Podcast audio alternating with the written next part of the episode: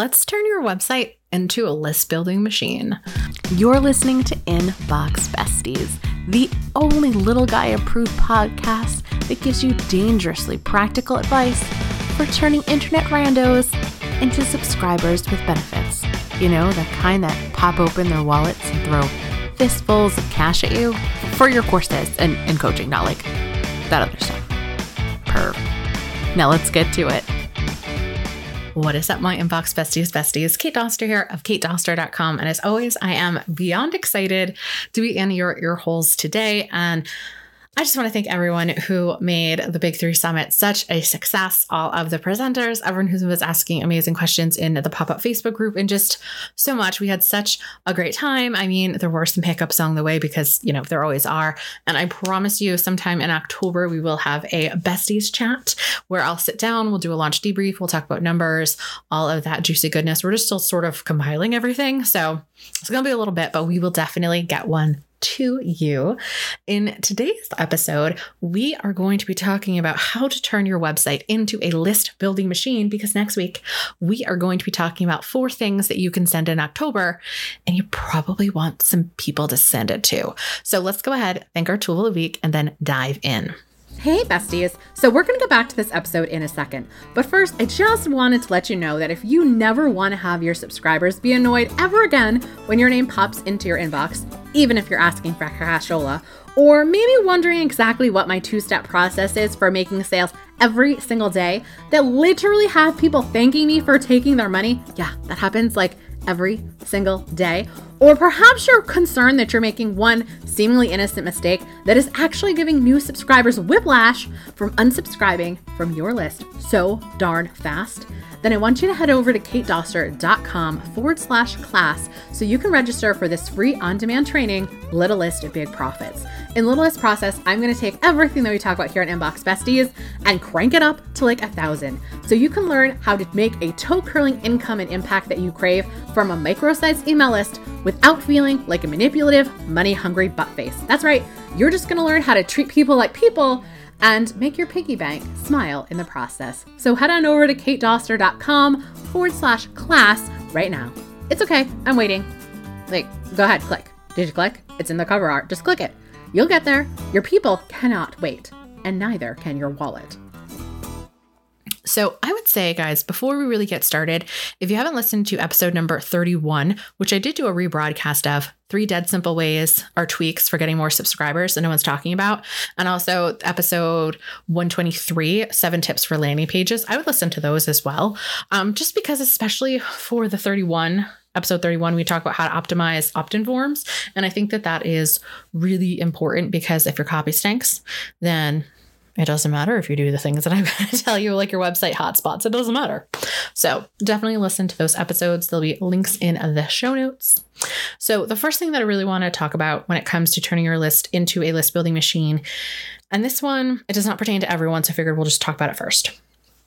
I'm talking to people who consider themselves hardcore bloggers. Bloggers being people who are essentially chasing page views because they want to earn the main portion of their income with ads. If you want to get lots of email subscribers, you have to tone it down on your ads.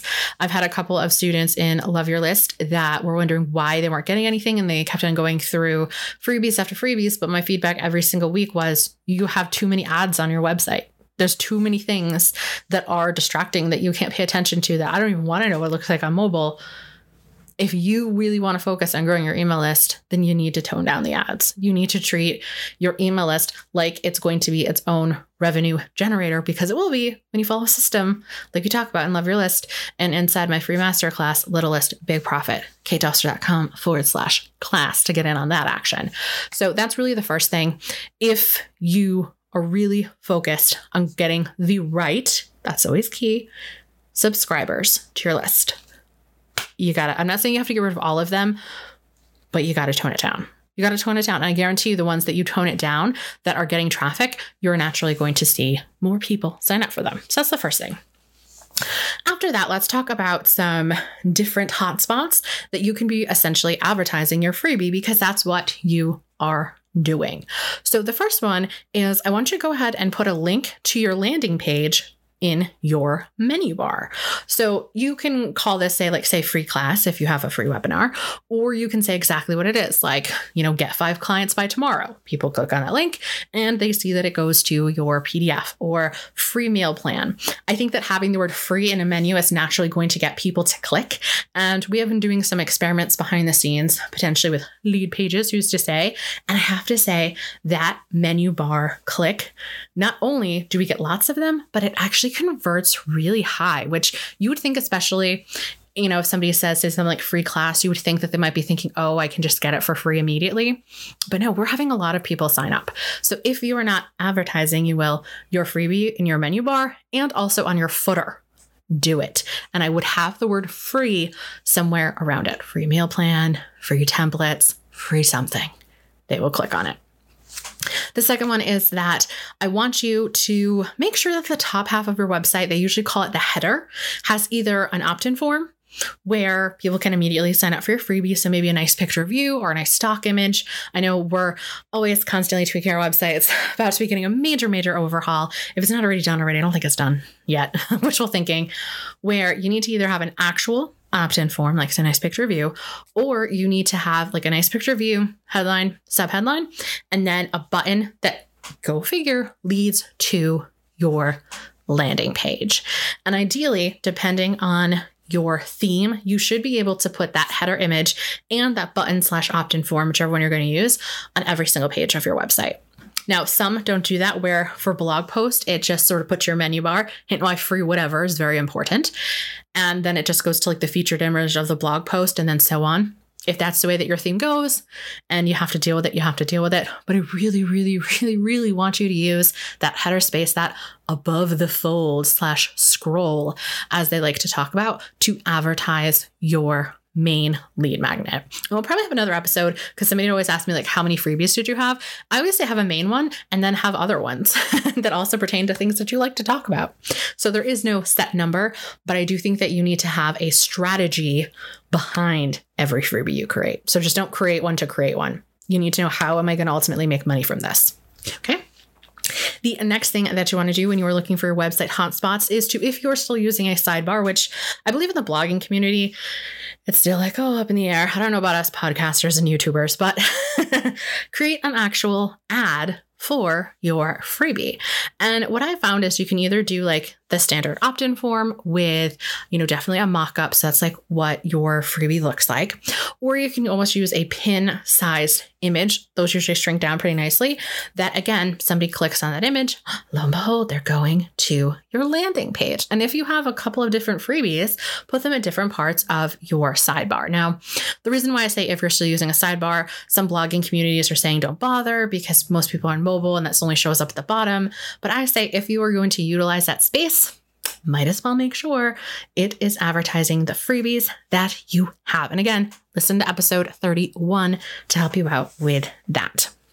The next thing is that, and this one, it could take you a little bit of effort, um, I know that I have, we're currently using Divi. You can go to katedoster.com forward slash Divi. Um, it's by Elegant Themes. I know a lot of people are using Elementor, which might have this capability, but I don't know. Basically, you want to be able to control what shows up on your 404 page. So that means if somebody types in a URL wrong, like katedoster.com forward slash mm, super awesome cool kids, and that doesn't actually go anywhere, or they need an S and there's no S, or they need a the and there's no the, or they forget to put in a hyphen, it redirects them to this page. And instead of just saying like you're lost or nothing, I want you to actually have an opt in form in there. So it could be like, oh, sorry, we can't find what you're looking for. Or, whoa, there was a glitch in the time space continuum. But here's this free gift that's going to help you with blank, blank, and blank. Put your, you know, uh, info in down below something of that nature. So with Divi, you can actually send this by going over to Divi, and then I think it's templates is what it's actually called. It could be no, it's Page Builder. Divi Page Builder, not the same as like when you're creating a page from scratch, but all my Divi users know what I mean. It's when it's in the sidebar of your WordPress, then you can set your 404 page. I think that that's really important. If you're not using Divi, you can get usually any type of 404 plugin you can get for WordPress. I'll be straight up honest for any other platform. I don't know how to do it. So Squarespace and all of that. So I would definitely reach out to those companies and just see. Wix, all of those. Just ask them, like, hey, is there any way I can customize my 404 page? Hopefully, they will say yes. The last way to turn your website into a hotspot. So, again, just to recap, you want to have a link to your landing pages in your menu bar and your footer. Definitely say free. You want to make sure that your header image has, uh, again, an image of you and either a button that goes to your landing page or an opt in form. You want to make sure that you are creating an ad or several ads for your freebie in your sidebar, whether using, say, an opt in form on one and then maybe a graphic that people click on and go to your landing page. You want to see if you can set up your 404 page as well to offer that free gift. A little bit more advanced. You might have to get a free plugin for that.